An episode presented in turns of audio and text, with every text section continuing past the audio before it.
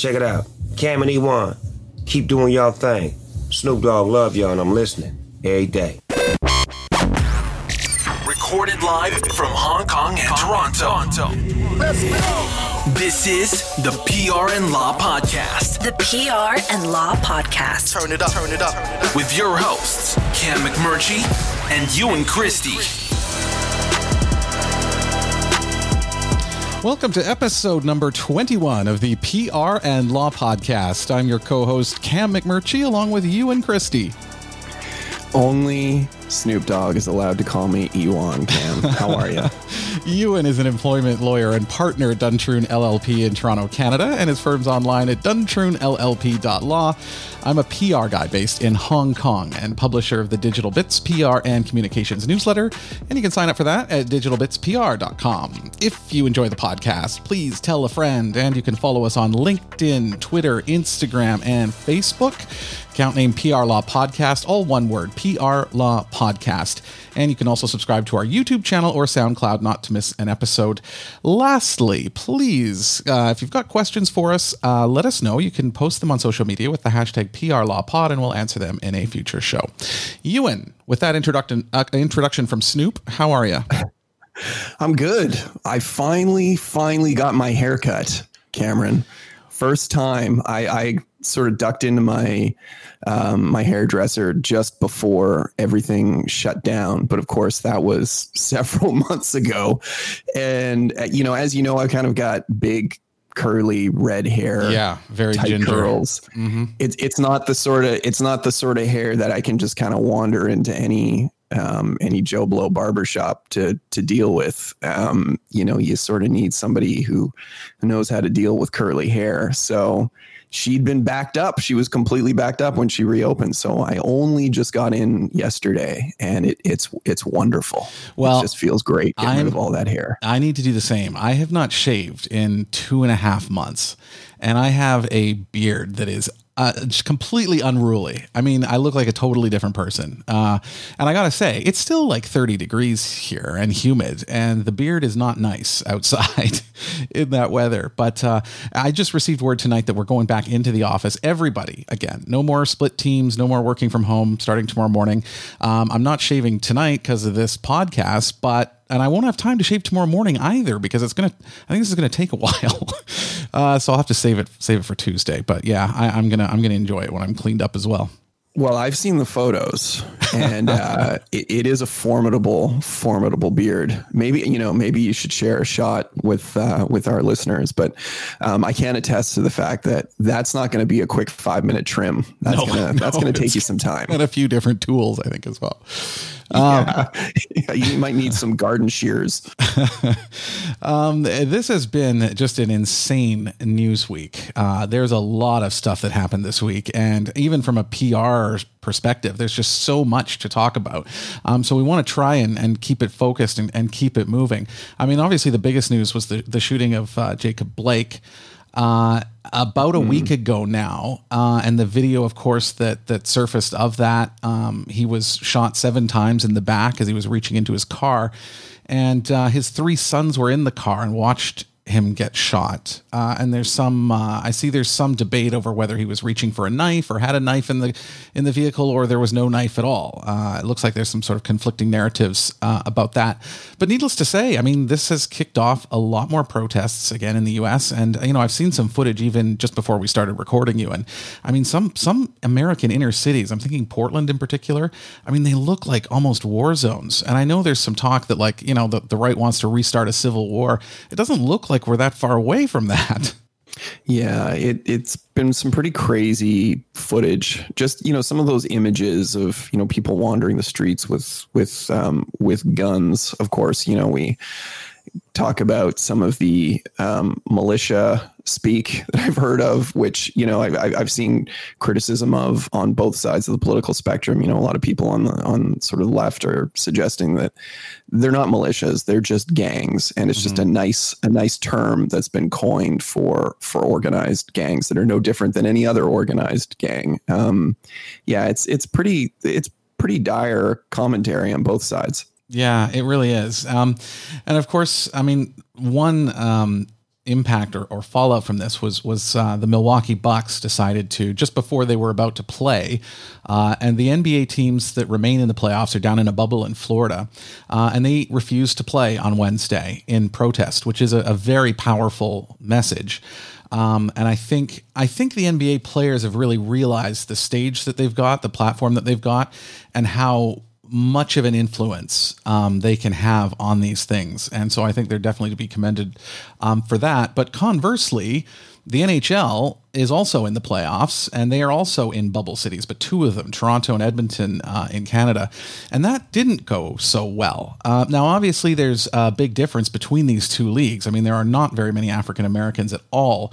Uh, in hockey, it's it's a it's a white sport. It's predominantly um, a white sport, and you know when the walkout happened on Wednesday, the NHL went ahead with two games. Now, one of them was in the afternoon, uh, where there wasn't much time really to to to call that one. Uh, but the evening game went ahead, and and the league was really blasted for that. Uh, because it seemed like nobody cared. The game should not have been played. Nobody was interested. Nobody cared who who, who won. None of that. Uh, it's a really bad look on the league, I think. Um, but the next day, they did decide uh, to take a stand, which which which was you know was a day late, um, but it was still a, a, a, powerful message. And I want to just play a quick clip here from Tom Mayenknecht. I've played him on the show before. Uh, he's a sports business expert uh, from TSN in Canada, and he has a comment of sort of where where where the NHL goes from here, especially considering uh, its differences from the NBA. Until the players are better educated especially players of privilege and players as, as, as white as most of the players in the National Hockey League are, you know, they're not going to feel as personally connected to it as African Americans are who've had direct experiences. And so I just think what they did was courageous. What they did was good. It was a day late, but I still think it'll set the stage for um, uh, the NHL to be, let's say, more comprehensive in this area. There's one thing I want to say here from a PR angle, Ewan, which was once the NBA players walked out, the NHL league said, We're not going to do anything. It's up to the players up to them if they want to take some sort of action. And I felt like that was really passing the buck in a very negative way. It was not showing leadership in any way, shape, or form. The leagues are very different. Um, but, you know, it's interesting when there's any other issue that's happening, the league likes to step in and take the lead. But something like this, they just fell behind, uh, and it was not a good look. Yeah, you know, I, I feel like we we beat up uh, on the NHL a lot on this show, um, but but again, I mean, this is just sort of another one of those examples of you know the ongoing branding issue of the NHL, and they just completely continue for whatever reason to to mess up situations that they really could come out on the right side of. And again, to your point, better late than never, right? So they came out eventually and did it. But again, this is just this is just yet another example that sort of demonstrates that the NHL is sort of out of touch with the the cultural zeitgeist at the moment, um, and they really, really need to do better. Yeah, and I think the comparison is fascinating to me because I mean, basketball you need a ball and a hoop, really. Like it's very available for people to play. I mean, but as you're aware, hockey is a it's a it's a it's a almost a wealthy sport now or, or, a sport for wealthy people. It's incredibly expensive Absolutely. to play. Um, so it's naturally going to have sort of a class issue, I think. And then obviously with the league being predominantly white, um, it's different. I think, I mean, you can't, in, in some level, you can't expect the white, the white players to come out and say that this is an issue that has affected them directly because it has not probably for the most part. But they also have a powerful platform to come out and say, even though this is something we could put our head in the sand about. We're not going to because we do have we do have uh, you know African American players in the league, people in the in their families, you know, friends, cities they play in, and that it's important regardless. Um, so it was nice to see them to uh, at least do something. Well, and also again, it, it sort of presupposes that one needs to be black to to take issue with systemic discrimination and racism, be it you know, from the police, in the workforce, in the education system, what have you. And of course, it, it doesn't. And really, when you, the only way you're going to see any significant form of progressive substantive change around these issues is when all parties are at the table and all parties are involved in addressing the problem. Um, the other big item uh, that happened this week was the Republican National Convention. Ewan we talked last week about Barack Obama's speech at the Democratic Convention which uh, we yeah. both we both praised. I didn't catch much of the RNC. I did see the photos of the White House and the Trump Pence uh, big monitors there, which was like honestly that was a little difficult to stomach, just because normally the government and the parties are quite kept quite separate. It's the first time that's ever been done. First time that a Secretary of State has ever spoken at a convention um, as well. Um, so there is a an intentional mixing of sort of U.S. power with with President Trump uh, himself. Um, and it was also different in the sense that there was part of it that had a live audience, and part of it did not. Some of it was taped, just like at the uh, Democratic convention. And and one speech uh, in particular was from Kimberly Guilfoyle. Um, I think you probably are familiar with her, Ewan. She, uh, I think she was a Fox News um, pundit for a while. She's the former wife of uh, the California governor, Gavin Newsom, and she's now the girlfriend of Donald Trump Jr. Uh, so she's really kind of swapped parties there, going from a California Democrat uh, to a Trump Republican. Uh, but she was one of the speakers last week, um, and I'm just going to play a quick clip of what she had to say. President Trump is the leader who will rebuild the promise of America and ensure that every citizen can realize their American dream. Ladies and gentlemen, leaders and fighters for freedom and liberty and the American dream, the best is yet to come. Did you catch that? Yeah, I had to turn my I had to turn my head down, my headphones down there. That was just really, really loud. It's very loud. We talked specifically about this subject last week about the difference between speaking to a camera in an empty room and speaking to a crowd. I think this is such a good example of how that was mixed up. Like I, I know that uh, people are poking fun at how loud she got um, there, and absolutely, it sounded not good at all.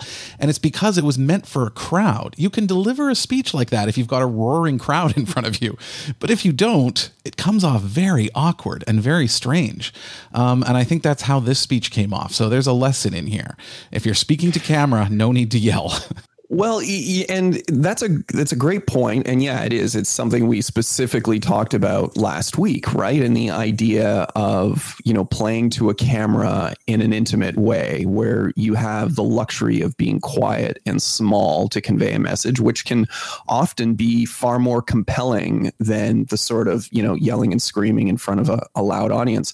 My my question here, Cam, and you know maybe you have some insight on this is this wasn't uncommon. You know, there were a few speakers that were, you know, maybe not quite of that volume, but that sort of big bombastic speaking style. And I have to assume that that was consistent with the direction or the the production, that it was a, a very, very deliberate tact. And I, I was just curious if you had any sort of thoughts on that from a PR perspective that you know do you think that was specific it was deliberate in terms of the the direction and how the producers wanted the speakers to come across? Yeah, I think I think in general you want your speaker to have energy and to be filled sort of with excitement. I mean, you you I mean, this is a re-election campaign, right? So he he's a, an incumbent president, and so um, you do need to sort of rally people again to elect him a second time, and so there does need to be quite a bit of energy behind that. But I, but I will say I know that a lot of the president's speeches are written by Stephen Miller, who works inside the White House. Um, I've always had an issue with his speeches. I found them to be quite amateurish. Um, that sounds probably a bit harsh for me to say, but oftentimes there's really sort of cliched term, turns of phrases and things like that in the speeches, and I, I get where he's coming from, but it just seems a bit lazy to me. And I don't know if this was um, a similar sort of situation where, like, when you when you're when you're writing a speech, you're picturing it being delivered in your head. And as you write line by line, you're thinking, do I pause here? You know, do I leave time for applause here? Do I, you know, do we ramp up this part? Um, and if you're if you're picturing a crowd, then then this is sort of how it comes off, even when when someone reads it. Um, but I think this was just a, a, a, big mistake. I think she could have read the words. I think she could have injected energy into them as well without screaming just because the room was empty. Um, and I would say this if it were male or, or female. Um, it's, it's, it's not a good look, I think, if there's nobody there. Well, and I think look, and and that's another that's another issue that he's just sort of raised at the end, right? And then this idea that you know maybe there is a gender issue at play here, where you know men are sort of are, are often in the sphere expected to be big and bombastic and that there's a double standard that women are you know are expected to be more reserved and demure i hate that word mm-hmm. and i know women generally speaking hate that word mm-hmm. as well but mm-hmm. um, that you know there's a double standard here and would we be making the same comments with regard to the volume and sort of just that bombastic nature of the sp- of, of the speech and the cadence if if this had been a man well you know what? Before I put this clip into the show, I actually gave some thought about that. I thought, am I am I putting this in because she's female? Because you know we're not maybe as used to a female speaker um, speaking at that pitch, or is there some sort of um, you know bias that I have against this. I did actually give it some thought because it occurred to me, um, and then I thought, no, it, it really is if it's male, male or female, um, because I don't think you saw um, the male candidates uh, shouting to the same degree, and I have watched several of them. Um, so uh, it was something that I took into consideration, and I, and I do think if if, if you had Obama uh, sort of speaking at the same tone during his speech, I, I would have said the same thing. I think the one thing we did note last week was you know, in front of a crowd and in a quiet room with a camera are just two totally different ways to speak. And there's different things that you should do to be effective when you're delivering speeches in those two different environments. And I really thought Guilfoyle was a perfect example of sort of that mismatch. This is one of the one of those issues where I wish we uh, and you know let's let's invite the listeners to sort of chime in some of our our um, some of the some of the women that listen to sh- to the show to get their take on that. If they could send some some questions or some comments around this, I'd be very curious to get that perspective um, because I do think that that double standard exists. Absolutely, know, whether whether yeah. or not it was at play here. Um, I guess is is up for debate, but I did find it sort of interesting that so much of the commentary on Twitter focused on this particular speech and and the style. And again, I, it just occurred to me that at the time, would we really be speaking this way? And would there be this much sort of snickering? Um, which there was. There was a lot of snickering around this if if we were talking about a man and not a woman.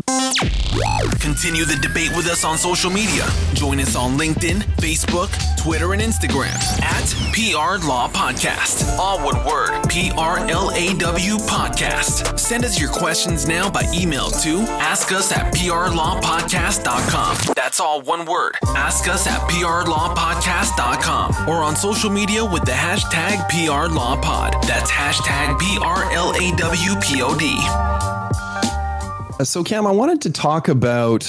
Uh, this is kind of interesting. This is was an amendment to the Virginia Human Rights Act, and they amended the act to address issues of um, you know discrimination around hairstyles. And this is something we're starting to see uh, more and more of. And we're talking about a specific, you know, specific protections, including prohibiting discrimination based on hairstyles, um, on the basis of race, related to race. This is the idea where we typically have seen sort of legislation like this. Um, What's an example? Again, to yeah, well, you know, let me let me let me address it this way. So Virginia isn't the first state to do this. They're actually the fourth state now to ban hairstyle discrimination. Uh, California, New York, and New Jersey passed similar legislation prohibiting uh, discrimination in both the workplace and schools on the basis of hairstyle. And you know this this is probably a good way to sort of address it. This was um, when the law was passed in California. This is what the Democratic Senator Holly Mitchell of Los Angeles had to say. "Quote: We're changing the course of history, hopefully across this country, by acknowledging." That what has been defined as professional hairstyles and attire in the workplace has historically been based on a Eurocentric model based on straight hair. So again, so the basic premise here, Cam, is just that you can no longer discriminate on the basis of hairstyle. So if you are working in a a legal office, for example, or a business environment, and someone happens to come in with, you know, long, big curly hair, you cannot discriminate against that individual on the basis of their specific hairstyle. And again, so the Virginia law, where it says, you know, because or on the basis of traits historically associated with race, including hair texture, hair type, and protective hairstyles such as braids, locks, and twists. So that's what we're talking about. So, um, Um, I had not seen this. So my question is, how do we draw the line between sort of racial discrimination and hairstyle discrimination? Because they almost seem like the same thing. Yeah, well, I mean that, that's a really good it's a really good question. And again, this is another fantastic example of adverse discrimination, right? I mean, that discrimination that isn't so readily apparent. Uh, and how are you going to know, right? How are you going to make that argument? And often this is an issue. I mean, predominantly we're talking about black women because this is this is the group that historically has suffered the most discrimination around this issue. Um, black women coming in, for example, for a job interview, and you know they may have a hairstyle that again is not based on a Eurocentric model of what looks quote unquote professional. And they lose out on job opportunities that go to others based on that discriminatory conduct. But how do you know that? How do you address it? And that's where this becomes a really, really difficult issue. So I think that, you know, the fact that there's now a number of states, and apparently, you know, there's 20 other states in the US that have proposed um, or have pending legislation specifically citing hairstyle as a as a prohibited ground of of discrimination. So clearly, this is this is a, a serious issue in the United States, and it's an issue here in Canada as well. Um, how best to address it? I, I mean, I think it's going to be very interesting to see. Um, the sorts of complaints that come forward around some of these amendments to the Human Rights Acts um, and how they play out in the courts. Yeah, I, I guess. Um, I mean, we, we, talk about it's very difficult to determine if if it's the hairstyle, but like in your example, I mean, if if a if a black female came into a, a job interview and was discriminated against, I would just lump all of that into racism because it's one and the same like it's still not hiring her because of her her race basically because her hair is just a manifestation of her race which is what we're trying to fix here. So I guess that's the part that seems, or I'm, or I'm missing something. Are there cases where, you know, people, um, where, where the hair in particular has become a big problem, where everything else has been all right? Because otherwise, it just seems like basic racism to me. Yeah, and ultimately, I think I think you're right. And again, if you can create or demonstrate that there's a relationship between the discriminatory conduct on the basis of the hairstyle and race or ethnic origin, then yeah, I mean you're you're clearly speaking about discriminatory conduct.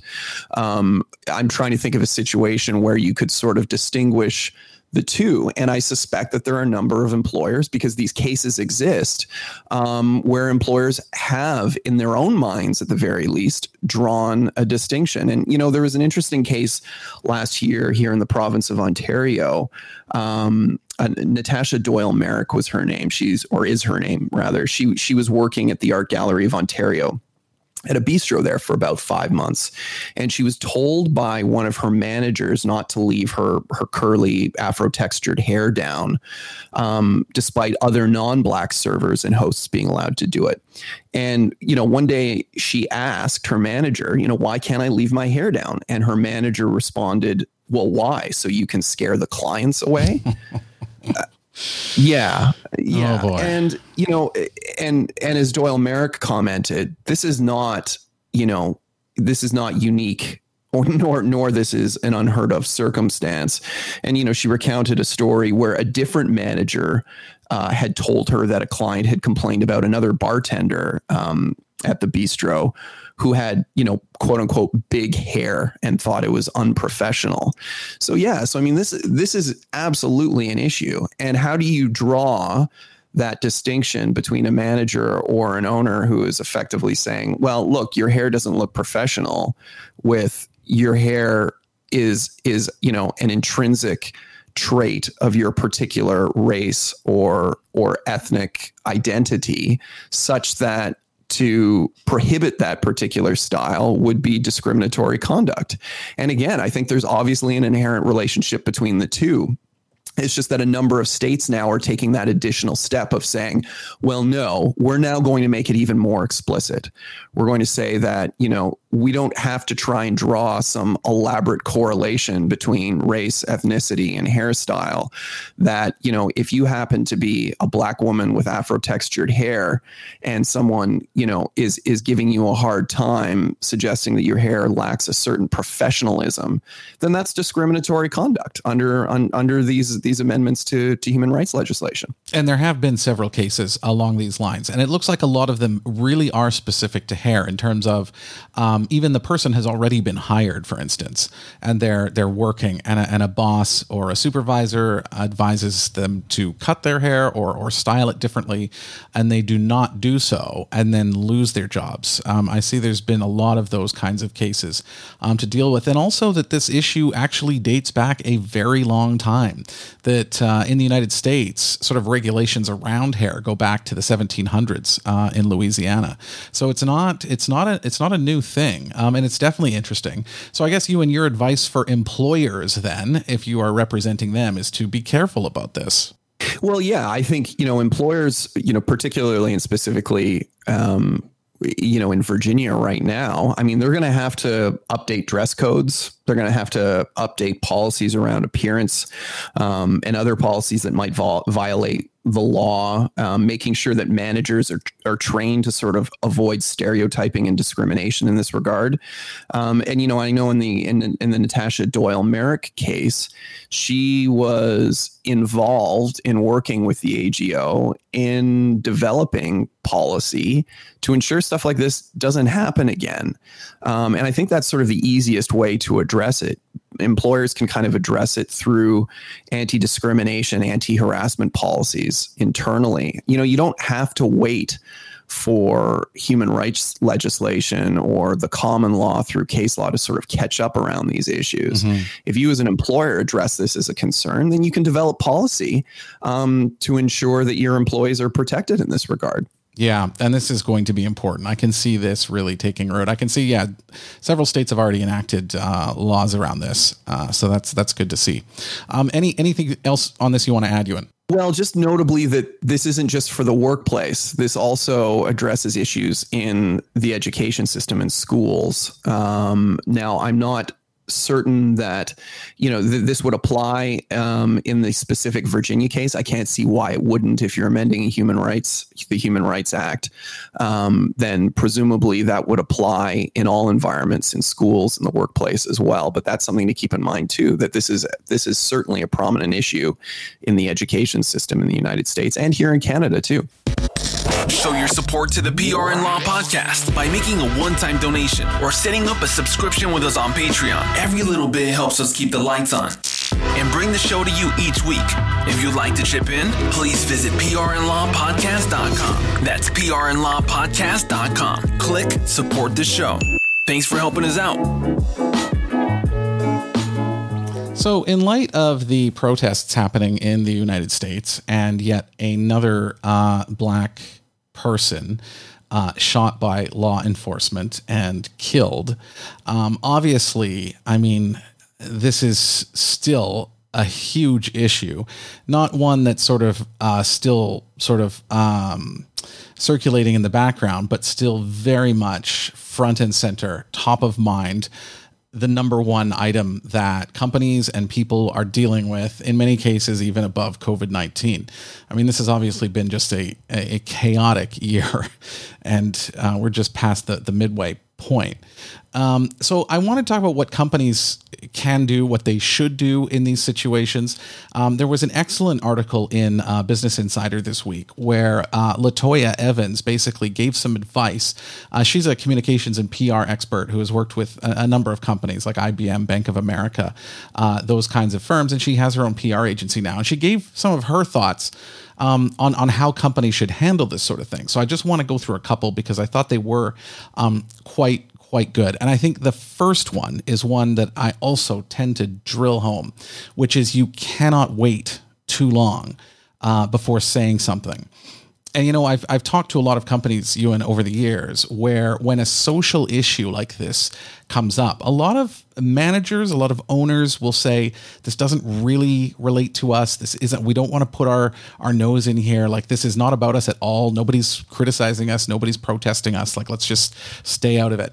That is absolutely the wrong thing to do uh, especially in such a polarized environment like this one.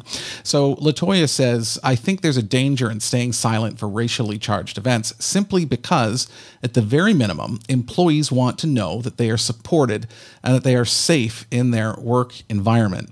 And I think that's big because whether you issue something externally or internally or both, which I think is, is the best way to do it, I think this is also a good way to signal to your staff that you are aware of what's happening um, and you get it. Um, and by putting out sort of a public statement, it's also sort of a secondary benefit is that the staff also hear that. Yeah. And I think the key here, Cam, is you have to do both right? So what's what's unfortunate is there's been a lot of companies and again i'm not talking about the great big sort of multinational corporations. I'm predominantly speaking about smaller and mid-sized businesses who sort of want to hop on this bandwagon for you know the, the, the PR benefits in doing so, and they're issuing public statements or tweeting or you know generating ads saying you know we support this and we support that and we're acting in solidarity with this group and with that group, and that's all well and good. But the reality is is that if you don't have internal policies in your company that reflect those messages, then they're just hollow right? And don't think for a second that employees aren't keenly aware of this stuff. Um, you know, and I've I've certainly had a I had a discussion with a, a client a couple weeks ago around precisely this issue. This was an individual who felt that the the corporate culture internally at the company was far and away from the messages that they were circulating externally in terms of Black Lives Matter and solidarity with visible minorities and equity in the workplace among persons of color. Um, and her her opinion was that internally there was nothing to suggest that this was a concern of the company in terms of their hiring practices, in terms of their policies and procedures manual, and that really it was just empty, hollow action in terms of trying to attract some business. You are absolutely right. You and you've jumped ahead. Actually, that is a point in here. Uh, so I'm going to touch on that. Sorry, yeah, sorry. no, that's good. That's good. I'll, I'll, touch on that in a bit. Um, I think the the second big point that she mentioned, even though we said you know um, don't wait too long, um, you do have to consider timing to some degree um, because obviously. Um, especially in issues like this that are so charged, um, and that there are uh, people on both sides who are deeply entrenched on those two sides and who are likely to see everything through their own lens, you don't want to jump into it too quickly before you really do understand what happened. But there's a difference there. You don't want to wait for every fact to come out either. Um, and this is a, probably where a PR person helps because this is a judgment issue. This is very difficult to say to a company, you know, speak within one day or don't speak within the first 24 hours or wait 48 hours because it's different. It's different each time. It really depends what the event is, what how much coverage it's getting, does it affect your staff or not directly, you know, things like that. Um, so you do want to to to, to make sure that you at least have sort of the, the real basics down. And Latoya says here, this is her quote.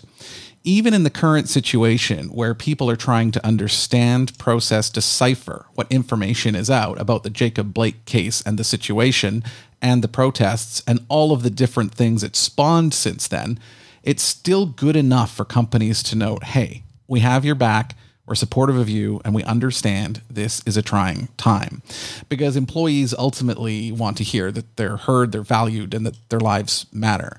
Uh, and I think that was quite, quite, quite well said. Yeah, you know, you're right. I mean, you've got to you've got to say something. And obviously in if you want as a company to sort of address this through policy and procedure manuals that stuff takes time right? So you may not necessarily want to wait the weeks and months that it's going to take to develop that internal policy before you speak out um, as a company. And i think you're right. You got to get out ahead of it. You've got to make some sort of statement that demonstrates that you're there for your employees that you're conscious of these issues and that you're prepared to to protect them and and assist in in any regard around these issues. Um, that that's sort of best practice. And i wish that there were more companies that were doing that you know and as opposed to just sitting back and saying nothing the third one, which I actually kind of think is the biggest one to me, this is the one thing that I would focus on the most, which is really acknowledging the emotions and showing empathy and sort of an understanding of what has happened in the lives of the people that work for you as a result of the crisis or of the news or whatever event happened. Um, and and Evans says herself that it's important for a real acknowledgement of the range of emotions employees might be feeling. Um, in this case, especially um, black em- employees. Um, and and and I have to say, Ewan, like it's it's I think as a company. It's not. I don't advise sort of coming out with fiery language on on one side or the other. I mean, basically you want to come out and acknowledge that this is a difficult time. Like a lot of people are struggling here. And and sort of take it from that perspective and work through the issues. And so there is one company in Wisconsin that did write this to their staff. So here's an example of what one company has written. Quote, these are challenging times for our community and our country, and I want to take this moment to reiterate to our black and brown employees that we are with you and we support you. Again, that's very simple. That's a very simple sentence, but it doesn't need to be complex. It doesn't need to be convoluted or flowery. It's a direct statement. Um, and those kinds of things um, usually usually help people understand that the company they get it. It's really important that your employees think you get it. Yeah, yeah, and and as we've talked about many many times before, and to your point, striking that balance can often be very very difficult, and sometimes mm-hmm. employers lean way too heavy in one direction, and they say way too much, um, and things can very quickly backfire and get out of hand. So, getting the tone of that message correct, obviously, is going to be key. Yeah, and the fourth one, I mean, uh, we, we could go through a huge list of, of advice, but th- these are the four big ones. And this is what you just mentioned, which is outline or mention some action to be taken. And I actually feel like this is something relatively new in the last year, last two years, maybe, that statements of support were enough before. Um, you know, standing shoulder to shoulder, you know, those sorts of statements that is just not enough anymore. And I think we saw this with the NBA players as well. You know, just just just making a statement is enough. There has to be some action. There has to be some follow up. There has to be some way to show that you're living out the values that you're espousing. Um, that you're taking actions on the things that you say you care about uh, and those really are critical. And and you know, you mentioned Ewan it might take a long time. Maybe they don't have um, you know a, a, staff function set up for this, um, or maybe no group to deal with these sorts of things. Yes, or, or, or policy that's okay as you mentioned but say so. Say we you know we don't have this today but we're we're going to build it you know? This is this is a priority for us and we're convening these people you know to take a look at the best way we can we can do this. And i think just being open and transparent even if you're not finished even if you don't know what it's going to look like at the end just be transparent that you you care and you started the process because i think that can be very powerful uh, for your for your employees to hear yeah, for sure. I mean, it's something I saw earlier this week around precisely this issue, which was um, somewhat encouraging. There are a series of leading law firms here in Canada um, that have signed a black, it's called the Black North Initiative Law Firm Pledge. And this, I mean, it's the series of law firms that are attached to this are effectively the biggest, most prestigious law firms in Canada.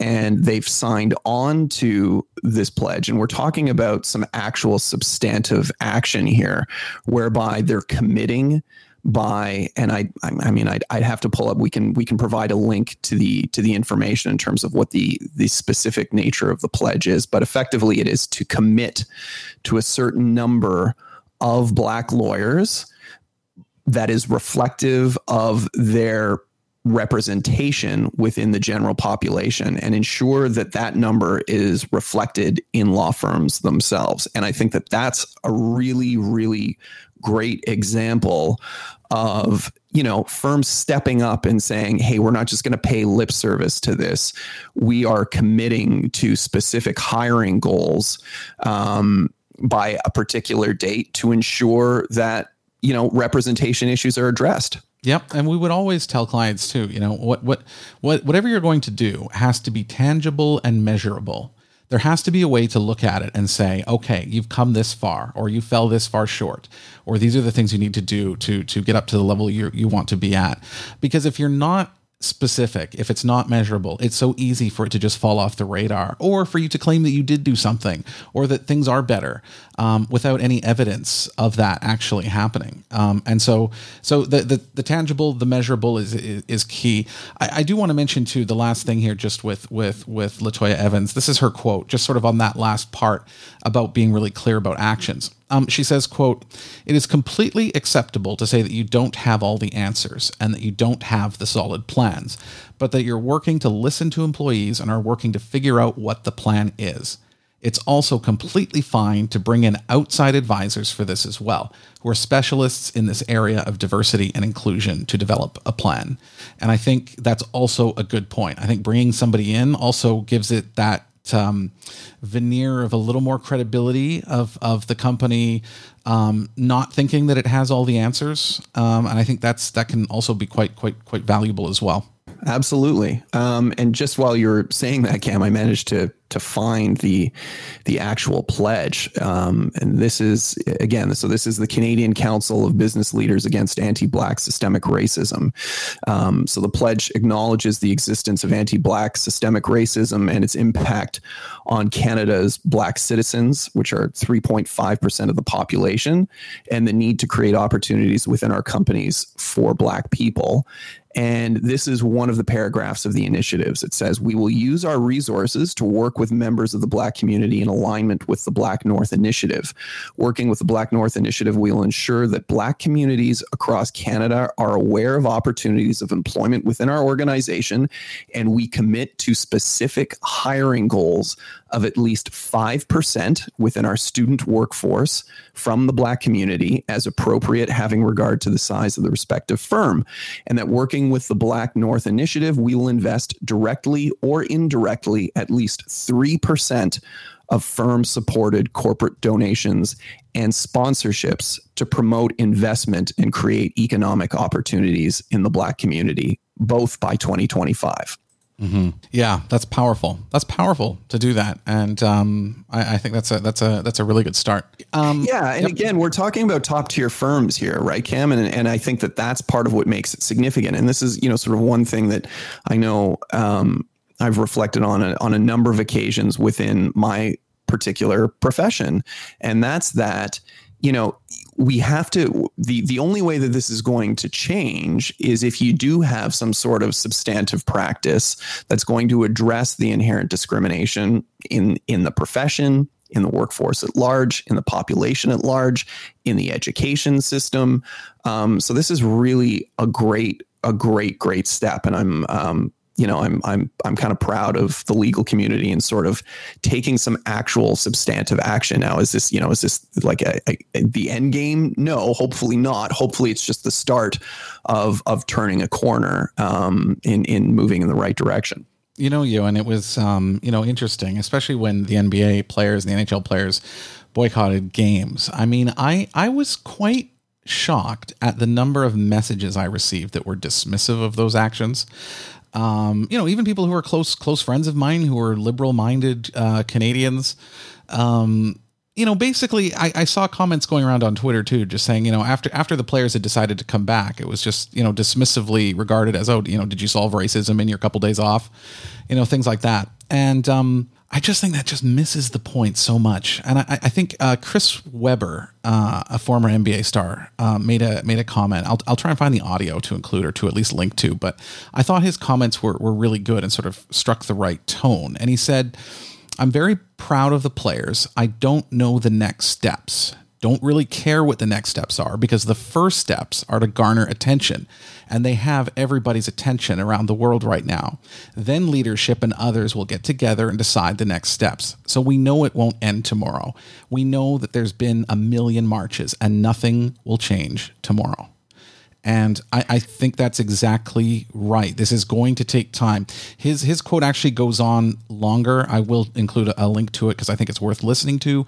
Uh, but he's saying this is generational. We have to keep pushing for this. Each generation has a role to play to push this along further. Yeah, you know, I, I saw a lot of that commentary as well. I mean, particularly people complaining about their sports figures acting out in a political fashion, suggesting you know people turn to sports for escapism, not to have politics politics rammed down their throats. And first of all, I think that, that first that that suggests that this is somehow new. Um, you know, I mean, I think we can look to the the NFL as a fantastic example of this. You look at the Super Bowl, you have jets flying overhead, you have very, very, very powerful symbols of patriotism, of connections to the military, recognition of military officials throughout games. You see this in Major League Baseball as well. So to suggest that there hasn't been an, an inherent politicization of professional sports that has existed long before, um, you know, Colin Kaepernick took a knee um, is kind of ridiculous to begin with. So there has always been this inherent relationship between politics and sport, and politicians have very keenly utilized sport from a from a PR angle to to push a particular political agenda. This is nothing new. What's interesting now is that this is actually on the players' terms as opposed to the owners' terms. So I think what we're actually seeing is is a taking back of some level of control from uh, you know the athletes themselves, which is probably a good thing. Yeah, you know, and I can hear um I can hear people probably thinking right now, you know, Cam and Ewan or uh, you know, libtards or something like that. Um and I really want to stress like I, you know me and I'm I'm not sort of a reactionary liberal in any way. Um and it's sort of unfortunate that if you sort of support these actions that you're painted with that brush. Um because I I, I certainly don't think of myself that way, but we are in a situation where like I, like I do not understand clearly what black people in America, what their lives are like. Now, I have experienced racism. I live in Asia as a white person, and sometimes it's positive. Sometimes it's a, I benefit because of the color of my skin, and sometimes I don't. I mean, many times I've been I've people have said awful things about me just because I'm I'm a white guy here. I mean, it's fine. It's not even close to what black people in the US are facing. But I mean, it's still annoying occasionally. So if we, uh, you know, times that by a thousand and put it every day, I mean, that's that's something difficult to to deal with. So I'm not going to deny someone's uh, experience that way. And I think for the um, NBA players, and I said this off the top, I think they have realized that they have a lot more power than they thought they had because even for you know people that I know of course many people in Canada it's still kind of a a US issue but the the NBA players refusing to play and then the hockey players refusing to play a day later instantly. That's all that's discussed on all kinds of different radio programs and podcasts and TV news outlets. It, it, does bring a lot of attention to the issue that would not have been there if those actions were not taken. So, in my view, they set out to draw attention to this, and it was successful based on the coverage and the conversations that resulted. I, I mean, absolutely. And again, sort of going back to my my my previous point about you know the the NFL or Major League Baseball and the inherent politicization of these sports that has has has existed and existed long before Colin Kaepernick took a knee. You know, you can't have it both ways. So you can't you can't say, well, those you know jets flying overhead and references to to military service in a in a baseball game or an NFL game that's okay, but this isn't. You know, it it, it has has to, the way I see it, it sort of has to be an all or nothing thing. Either you say, well, we're going to allow some level of politicization of the sport and for athletes to comment on these issues as they see fit, or we're not. And you're not going to have it. You're not going to have it at all. Um, but I think we've turned a corner on that issue now, such that even if you know uh, some sort of broad um, edict was to be issued saying there will no longer be any politicization of any sport. I mean, you know, the genie's out of the bottle here. Mm-hmm. Um, athletes have learned that they do have a powerful platform and that they can affect substantive change when they utilize that platform. And I don't think that this is just going to disappear overnight. I think that this is something that's going to be present going forward on any number of political issues that um, individual athletes or collective athletes may feel uh, a sense of, of attachment to. Wait a minute, wait a minute. Check this out. Whoa, hey, check this out. No, no, wait, wait, check it out, check it out. I want you to check this out. On the PR and Law podcast. All right, Ewan, what have you got for this week? Well, you know, this isn't this isn't a particularly cheery subject, Cam, but um, I think it's important, and I, so I, I wanted to address it on the show. And I'm sure you saw that, you know, Chadwick Boseman uh, just died. I did at 40. Yeah, 43 years old. Mm-hmm.